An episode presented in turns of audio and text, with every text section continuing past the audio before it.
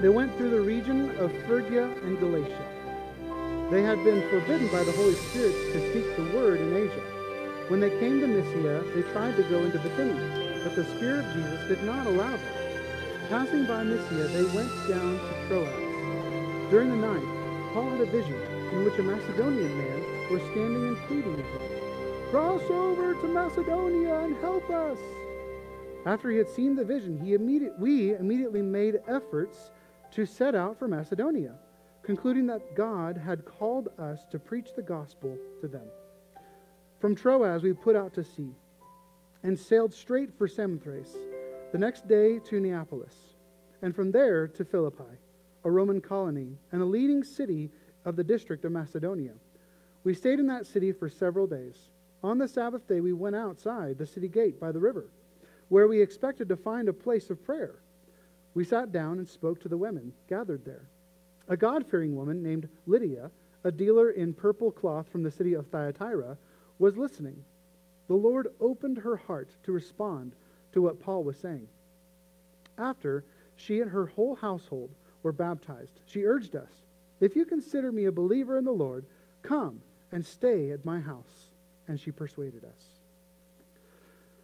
Lord Jesus, we thank you so much for this incredible journey that you are setting, them, setting us out on as we read through the book of Acts, Lord Jesus, with this passage.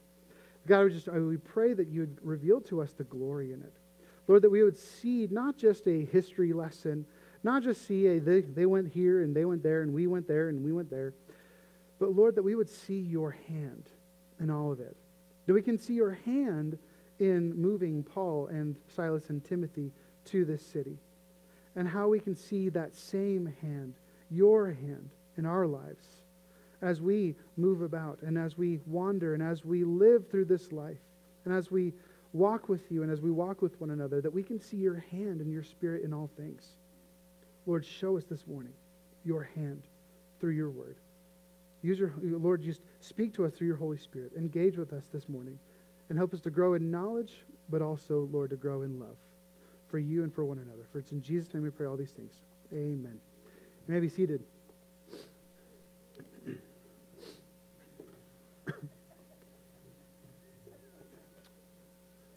dreams dreams are a powerful thing. So let, let, me back up. If you if you haven't been with us for a while, or haven't, or this is your new, your first time with us this morning, welcome. First of all, uh, we're, we're glad to have you guys here this morning. And uh, I know it's a little bit different format here with, uh, with our tables and everything. Uh, also, if you want, there are some note sheets in the back. I did have them this week. I forgot, I didn't get them done last week, but I have them this week. Um, so, um, so we have note sheets there, and so, and then we also, of course, have coffee and snacks over there. Uh, but so we are traveling through the book of Acts, but not really the book of Acts. What we're doing is we are looking at the story of the early church. And it's based upon this, this notion that these are the, the years, this is the most formative years in the life of the church during this time, where it went from a handful of believers in Jerusalem to a worldwide faith movement that is still, I mean, we're, we're walking in it today. We're in a church building with the church gathered here. We are, we are the church. The building is the building, and we are the church. And so this is a movement of God that has been going for, for almost 2,000 years. And we have joined into a legacy of faith that has been going for over at least 4,000, if not 4,500 years. Almost maybe even up to 5,000. But even before that, to the very beginning of the world. When God created the world and had a relationship with Adam and Eve, our, for, our, our ancestors, all the way back to the beginning. We can see our part in the story of God. And that's what we were wanting to see. Is this what is the story of God? And so we were we studied the story of Jesus for two years with the book of Luke, and now we're on to his second volume, written by the same guy, Luke. And this is the story of the early church. This is the story of the early church. So we're going to be covering even more than the book of Acts covers, all the way from the time that we, like we studied, the time of the resurrection and ascension of Jesus Christ, all the way through probably about the, the end of the first century, about 100 AD. Uh, so that's where we're in the middle of, and so we're using Acts as kind of our outline for this. Um, and so, You, you, so we want to take a look at this passage here. That's why we even study the weird passages or the, the ones that seem kind of seem boring and seem kind of mundane and weird. Um, but when we look for it, we can see the glory. We can see the goodness, and we can see the hand of God at work. And we can also see that, like I said, like I prayed, this that we can see this same hand of God at work in our lives. And how does God do this? So let's, let's talk about God dreams. That the, the title of this morning is that God just desires for us to come alive to God dreams, which we'll get to the bigger point here in a second. But dreams are a powerful thing. Who, who remembers their dreams? You guys remember? Wow, you guys are amazing. I don't remember my dreams worth a darn. you know, it's been fun to like, you know, my, my son will come up to me and he'll like talk about this like vision or this dream that he's had, and I'll write it down because I mean sometimes like God's speaking through the dreams, especially the, the ones that my son wants to share with me. So I want to make sure that, you know, I write them down because God might have something pretty amazing and prophetic to speak. Because dreams are a powerful tool that God uses to speak through. Can be a powerful tool. Sometimes it's just the weird meatloaf that you ate the night before, you know, or you're eating too late. It's keeping you up, right? so dreams, however, the, the, you know the dreams. The, there are certain dreams that when they happen, they change the way that we view the world. They change that morning. Like last night, this morning, I you know this morning it was like one of those like I think it was it was before it was the dream that woke me up and got me stirring. Whether or not it was because I got too hot, I don't know. But it was a super disturbing dream. It was a horrible dream, horrible dream. So much so I had to hug my wife this morning. I was like, "Hi, you're still here. You know, you're alive." You know, but it's a horrible dream. You know, it, but it continued when I woke up during that, you know, the time you're snoozing, right? You're snoozing, but it, I kept thinking about it. And I was like, stop thinking about it. Like, to the point where I was like trying to rebuke it. I was like, in Jesus' name, I rebuke you. Shut up.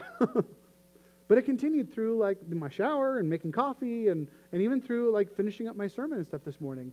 It, it's just like those dreams stick with you, right? We know those dreams. We might even still be able to remember those dreams from when we were, chi- when we were a child. You know, there, and there are other dreams that are good dreams. The dreams that you're like, that's one that I want to hold on to, and that's the one I want to write down. That's the one that I want to really sear into my, my ethos, right?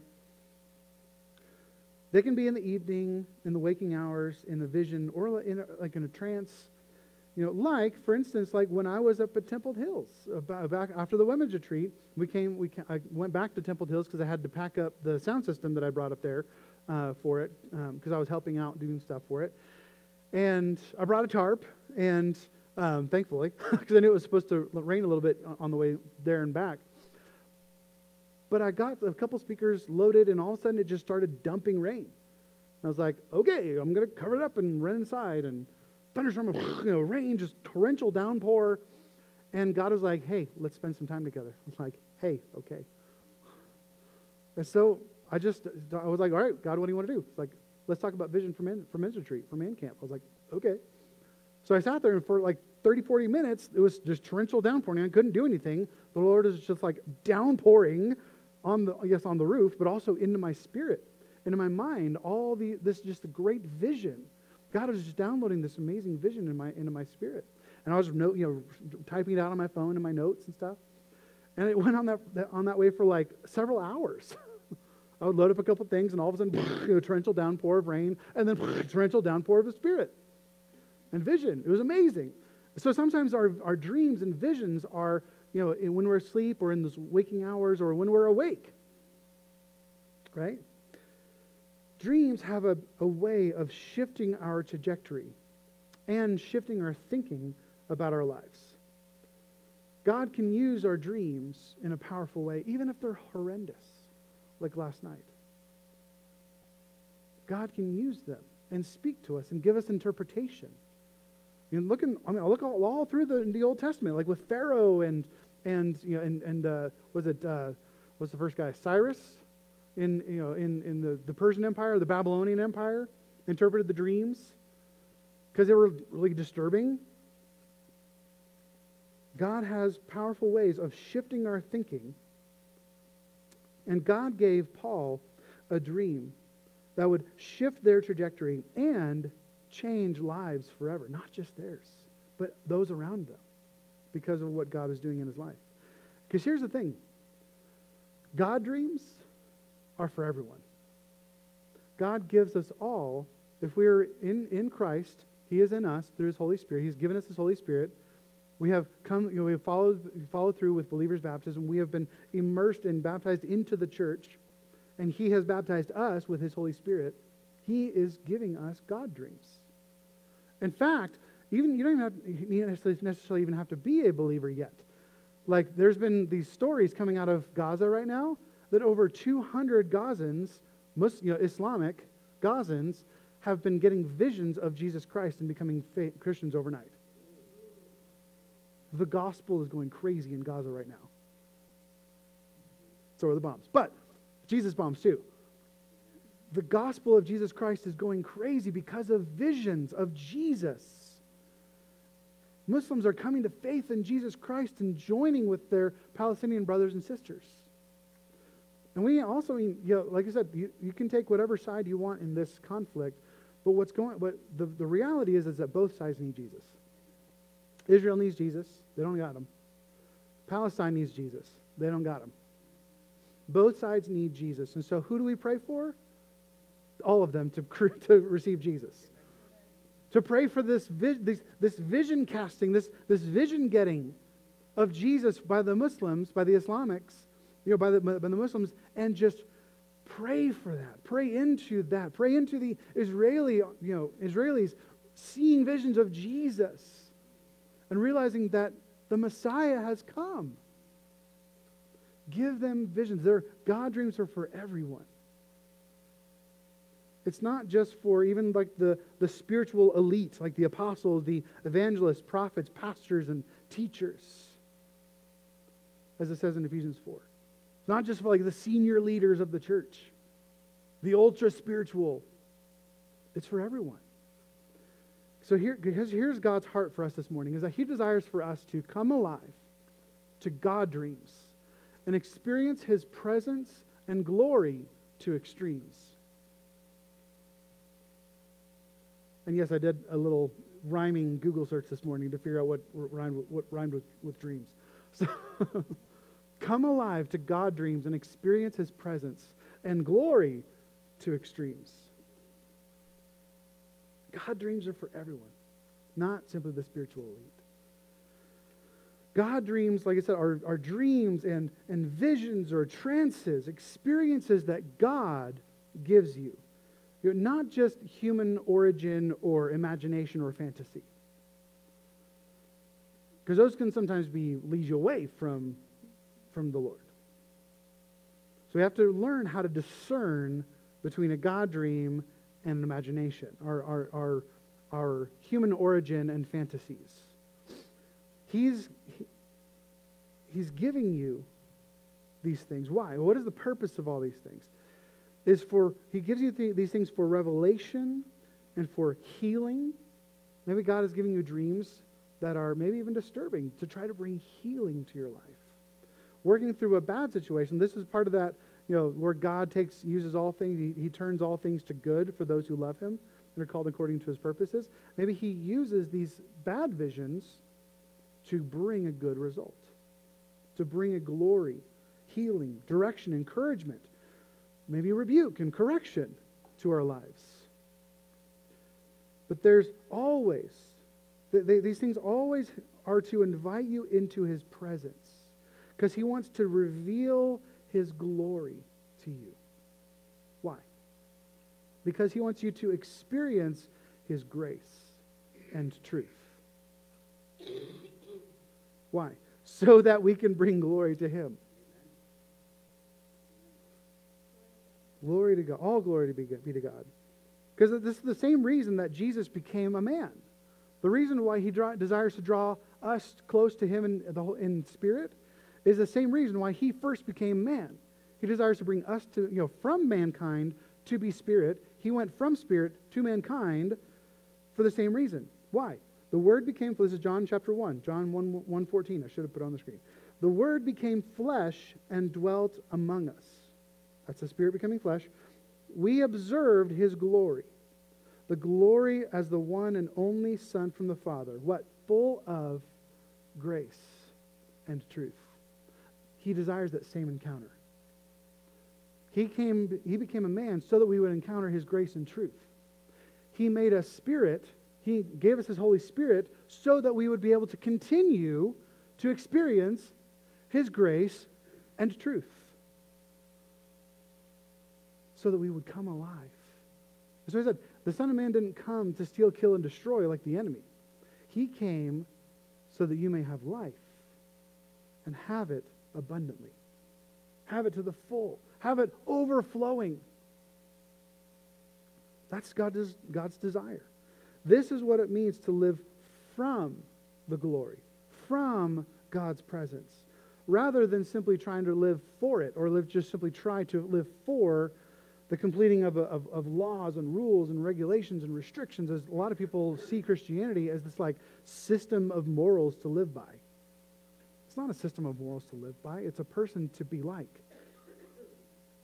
It's, a, it's about him coming near and giving you his holy spirit empowering us for life and godliness.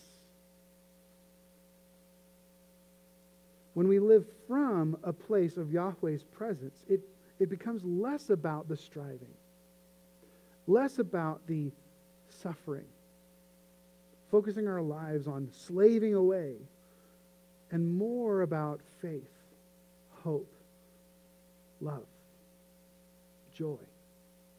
When we live out of a place of glory versus trying to attain good works as though we're trying to earn glory.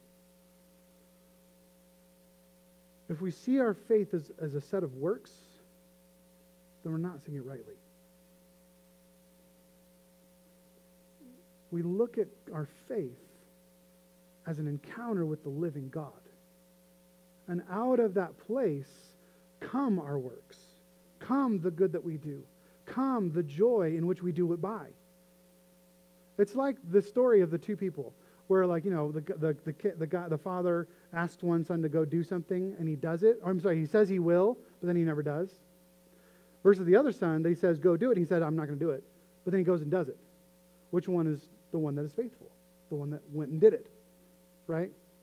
Not just the one that tries to live by a work but doesn't actually do the works, but the one who does the works out of a heart of joy, out of the heart that knows that he is a beloved son. And that's what it says. It's coming alive, not, not giving ourselves over to dead works, just trying to do them for the sake of trying to earn or attain to a higher level, but doing the things of our lives because we have attained to the higher level of faith, because Christ is in us. Without Christ, our works are dead. Without His Holy Spirit, our works are filthy rags. Exactly all the righteousness that we could ever try to attain to or try to do out of our own strength, the word is actually used menstrual, cloth, menstrual cloths. They've toned it down for the Bible a little bit. But through Christ, in Christ, as a new creation, with God's Holy Spirit, then what we do is coming out of a heart. It is coming alive to what God's desires are. God's kingdom come. God's will being done on earth as it is in heaven. That's what I mean by that. This is what it means to live from the glory.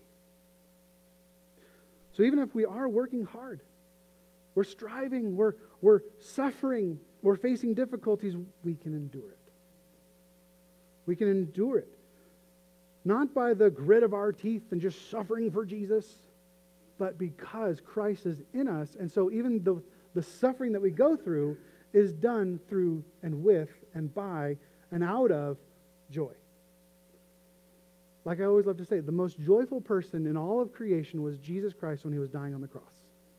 Was he happy? No. Joyful? Yes. Why? Because he knew that what he was doing would accomplish forgiveness of sins for all who would come to faith in him. Wash them clean of their sin forgive their, all of their sin, and, for, and cleanse them from all unrighteousness. He was joy filled because he was dying for his family, for the glory of God and the joy of his people.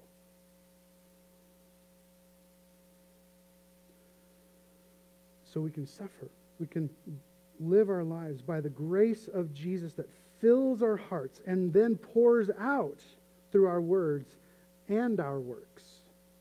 Works are a pouring out of us. When we live from the glory, when we live from the presence of God, when that is the core of who we are, when His Holy Spirit is the one guiding our direction, guiding our every step, the world in front of us changes. Do you believe that God wants to change the world? Does God want to change your world? Just the people, even just simply the people around you? Yeah. Does God want to change you? Yeah. I hope so.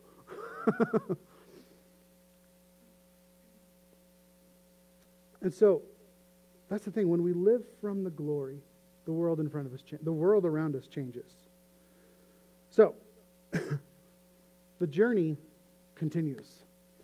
So when we get to verse 6, uh, so let's go through our passage here today. We expect to read something like, you know, so the churches were strengthened in the faith and grew daily in numbers, like it says, and then they returned to Antioch with much rejoicing and glorified God.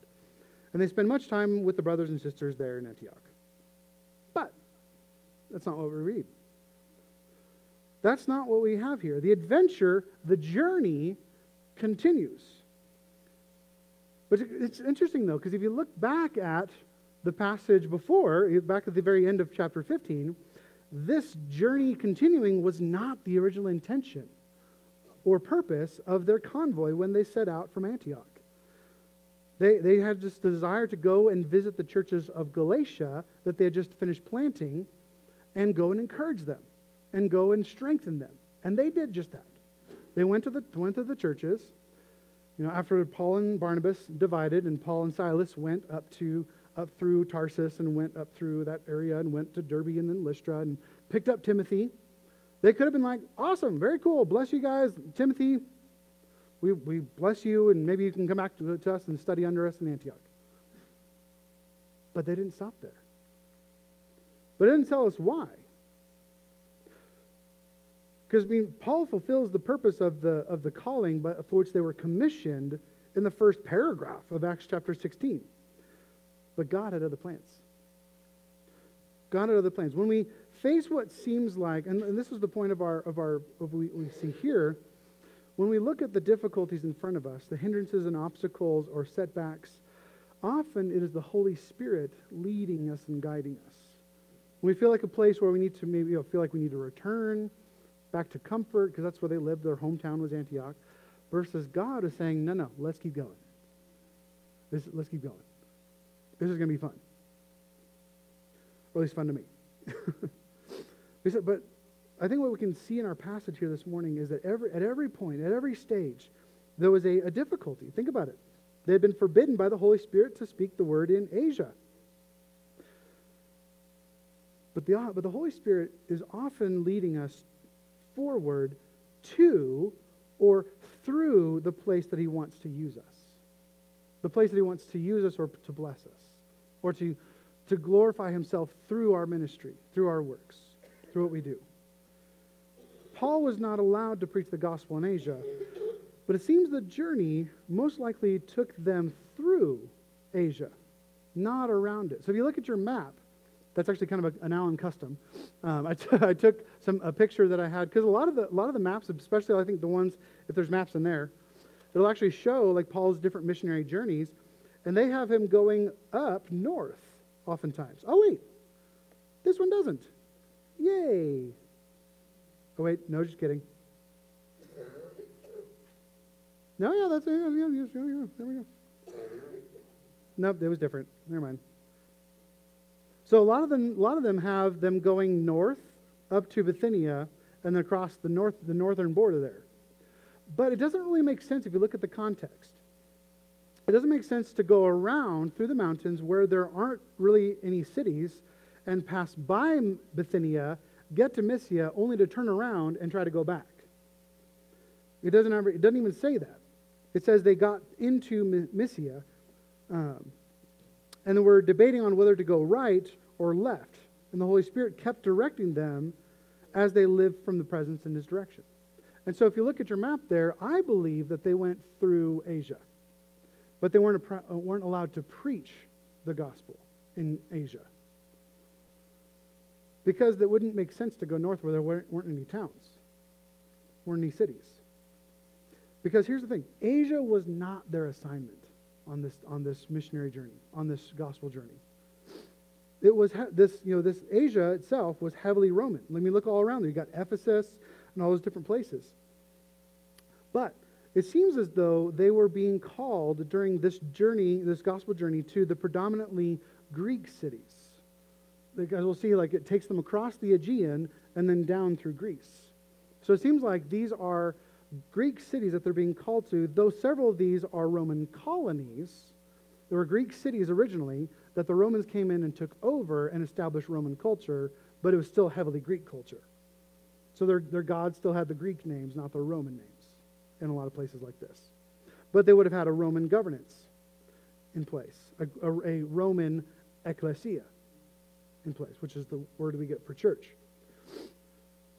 Um, so even though they were, they would later, because here's the thing, they would they were passing through Asia, where they would later plant the church of Ephesus and all these different churches in the nearby countryside. They're going around, and then Paul will eventually spend two years in Ephesus, preaching the gospel and teaching and training the future church leaders, apostles, and overseers of the church, of the churches across the region. That's going to happen in a few years. But right now, it's not their assignment. They're in the right place, just not yet. Sometimes we can feel like that. We're like right there. That was even the prophetic word that was given to me. Is like God has this calling on your life, but He's got a great, great calling. It's not clear what it is, but God does have a calling. But don't push, you know, don't don't push on the door, or else you'll ruin it. Just let the Lord open the door when He's ready to open that door. And so that's what's happening here. Is that they are there, they're at the door, and God's saying, "No, not yet. I've got some work to do." Because here's the thing: Paul will later leave Timothy, who's traveling with them from Lystra. He's now joined the, the entourage, the, the attache, going around on their missionary journey with Paul and Silas. And this Timothy will become a very key leader in the church in Ephesus and the church there throughout the surrounding countryside. And because of his ministry, the churches in that entire region will thrive. But he's got some growing up to do. He's got some training. He's got some maturing. He has some growth that God wants for him first. So they're not allowed to go into Asia. They're not allowed to preach the gospel in Asia. And the, here's, the, here's the city that John, the, the Apostle John, will later join this church in Ephesus under or with, you're probably partnering with Timothy, but honoring him as the overseer of the church. He will later join this church in Ephesus, along with Mary, Jesus' mother, who Jesus has given care of his mother over to John. So she travels with him anywhere he goes. And so they will move to Ephesus. And tradition actually has it that she actually dies in Ephesus after John, or before John, because she's older. Was older. But, so the church, so John is there, and John would later write his gospel from this city while being a part of this church and he will later write the book of Revelation to the churches. okay.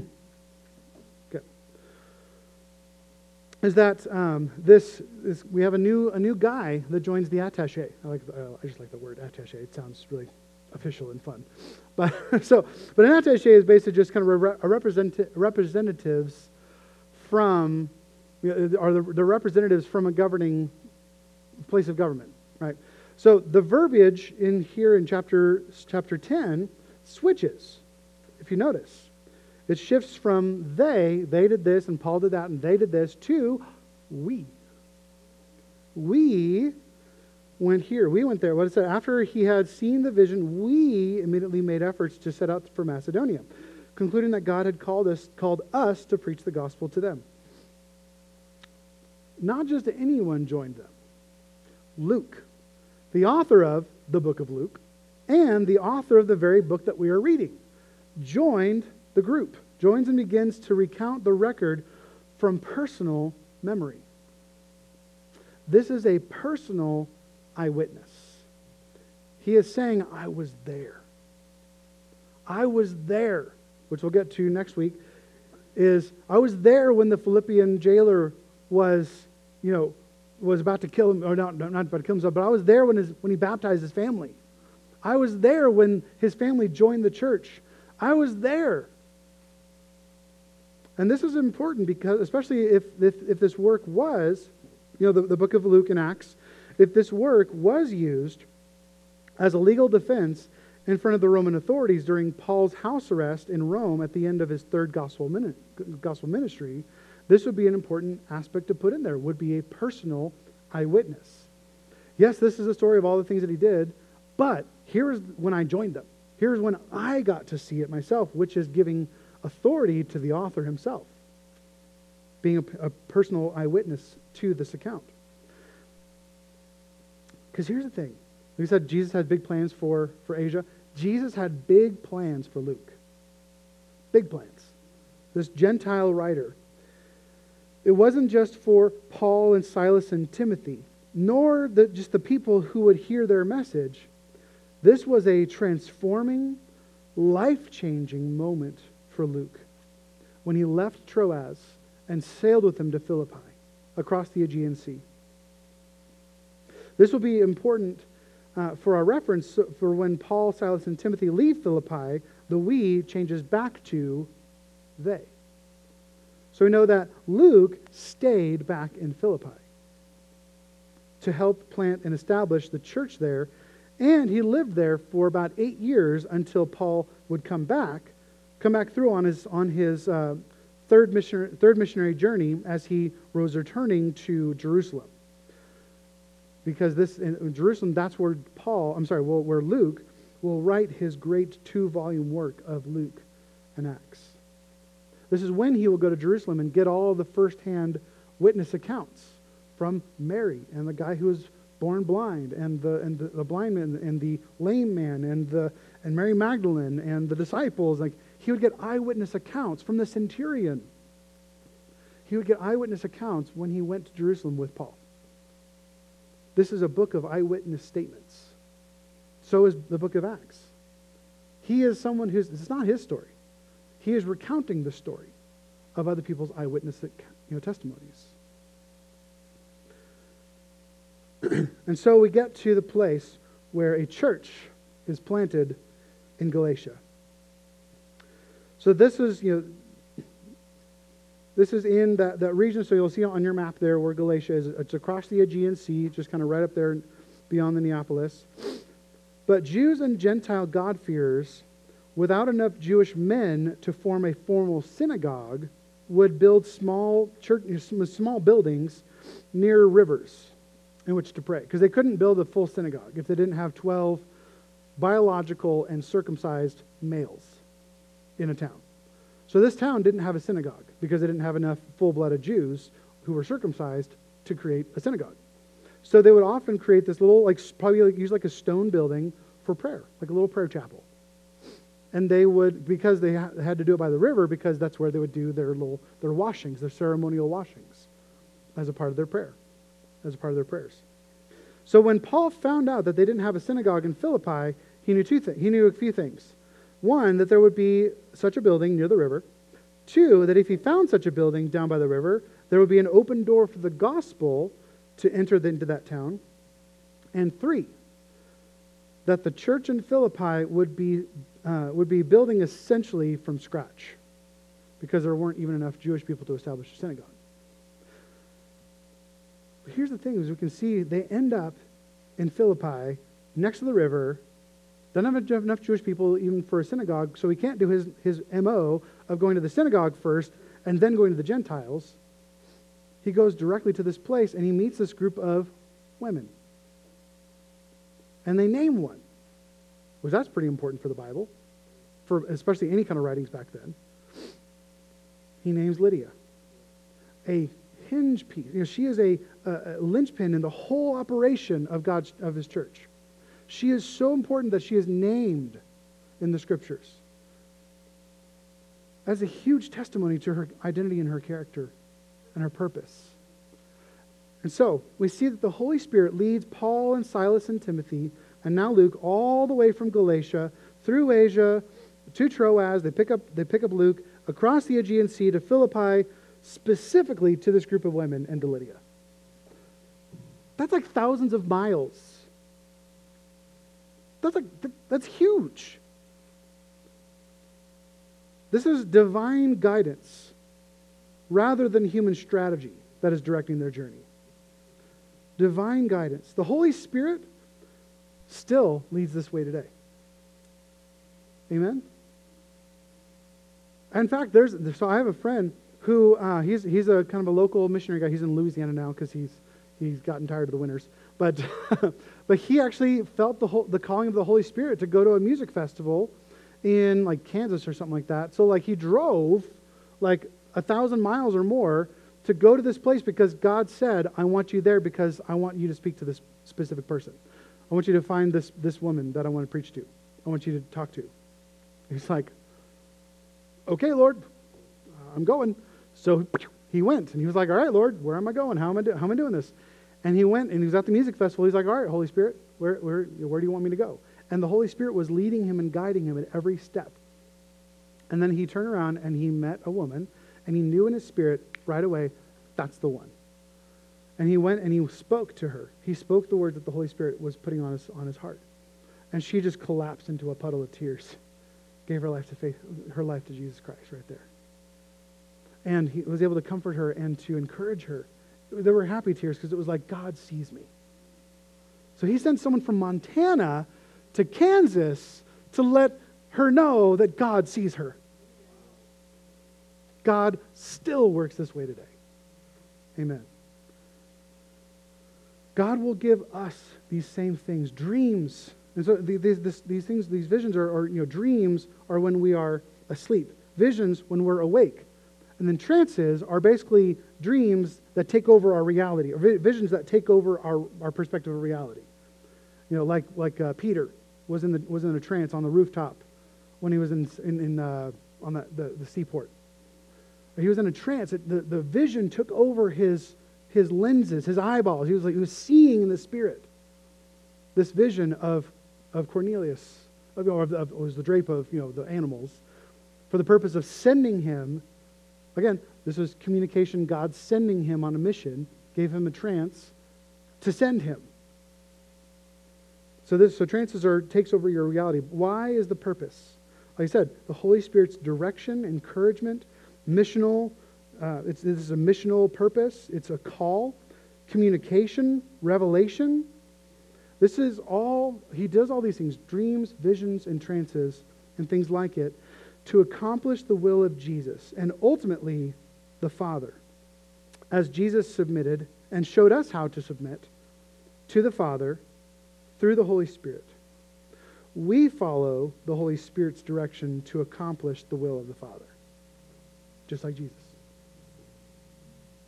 That was one of the key purposes why Jesus would lead his disciples to watch him pray, hear him pray, especially Peter, James, and John, so that we would know and, and believe that we needed to communicate with the Father the same way and how to do that ourselves. And so that's why we live from the glory, live from the presence of God. Because when we live from the place of Yahweh's presence, what we do and how we live becomes, like I said, less about striving, suffering, and slaving away, and more about living in and living by faith, hope, love, through and with joy. We live from our identity in Christ. So even if we're working hard, suffering, and facing difficulties, we are able to endure it. Not by the grit of our teeth, but by the grace of Jesus that fills our hearts and he pours himself out through our words and actions. This helps us to press on, to push forward. That's why James says this Consider it a great joy, my brothers and sisters, whenever you experience various trials because you know that the testing of your faith produces endurance. And let endurance have its full effect so that you may be mature. Remember, that's maturing, growing up. So that you may be mature and complete, lacking nothing. Now, if any of you lacks wisdom, he should ask God, who gives to all generously and ungrudgingly, and it will be given to him. We all, we're all going to face trials. Whether by other people's doing or, or our own. we're all going to face trials. So when we face trials, we can have great joy. Not a little joy. Not like a, okay, here's just enough joy to get through. We can have great joy. We can have a smile on our face, even though our entire world is collapsing. Why? Because God's still on the throne. Jesus is still good. His Holy Spirit's still within us. And our life isn't based on our circumstances. We can actually bring the joy to the to the crap. We can bring God's presence and God's flourishing, God's shalom to even our persecutors and, our, and the aggressors against us in the gospel. It's not just something to endure and simply, oh, I'm just going to get through it. By the grace of God, I'm going to get through it. No, and by the grace of the Lord Jesus Christ, I'm going to press into it so that I can see God's life manifested into it, made glorious. So if we need direction, if we need wisdom, instruction, encouragement, ask the Holy Spirit. If we need strength to withstand the temptation, ask the Holy Spirit. Ask Jesus, and He will give it lavishly.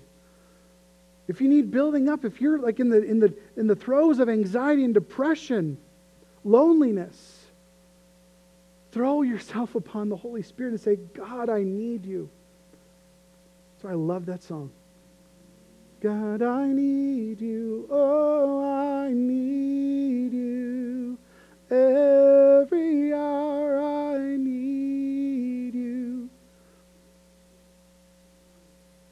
My one request, my righteousness. Oh, God, how I need you. Because here's the thing. Remember this. Remember this. God desires for us, for you, for us as His church, for His people, for the Big C church to come alive. Come alive. Come alive. Come alive to God's dreams. Come alive to God's kingdom. Come alive to God's glory. Come alive to God's glory and experience His presence and glory to extremes to the greatest, to the fullest, to the abundance, to the glory of glory. Amen? And that's the gospel. That is the, that is the gospel in which we believe. If you're not a believer here this morning, if you're not, if you're not a, a, a if you haven't placed your faith in the Lord Jesus Christ and submitted to Him as your Lord and Savior, this is the invitation to that. This is the invitation to say, Yes, God, I believe that you created the world. The very first the very first words of the Bible is in the beginning, God created the world. That our God, the God that we worship, Yahweh Himself, created the world and all things in it. Mankind rebelled and fell from grace. And the, the story of, of, of creation has been mankind trying to get back in relationship with God, but they can't. So God became a man in Jesus Christ, lived a perfect life, became a perfect sacrifice, to, so that you, we so that we would place our faith, pledge our whole lives and trust on Him, believing that He died for our sins and that He rose again physically from the dead so that we would be with Him for all eternity and that He would give us His Holy Spirit to walk through this life. Forgiveness of sins, free gift of salvation, and the free gift of the Holy Spirit. That is our call to be faithful, to make Him your God.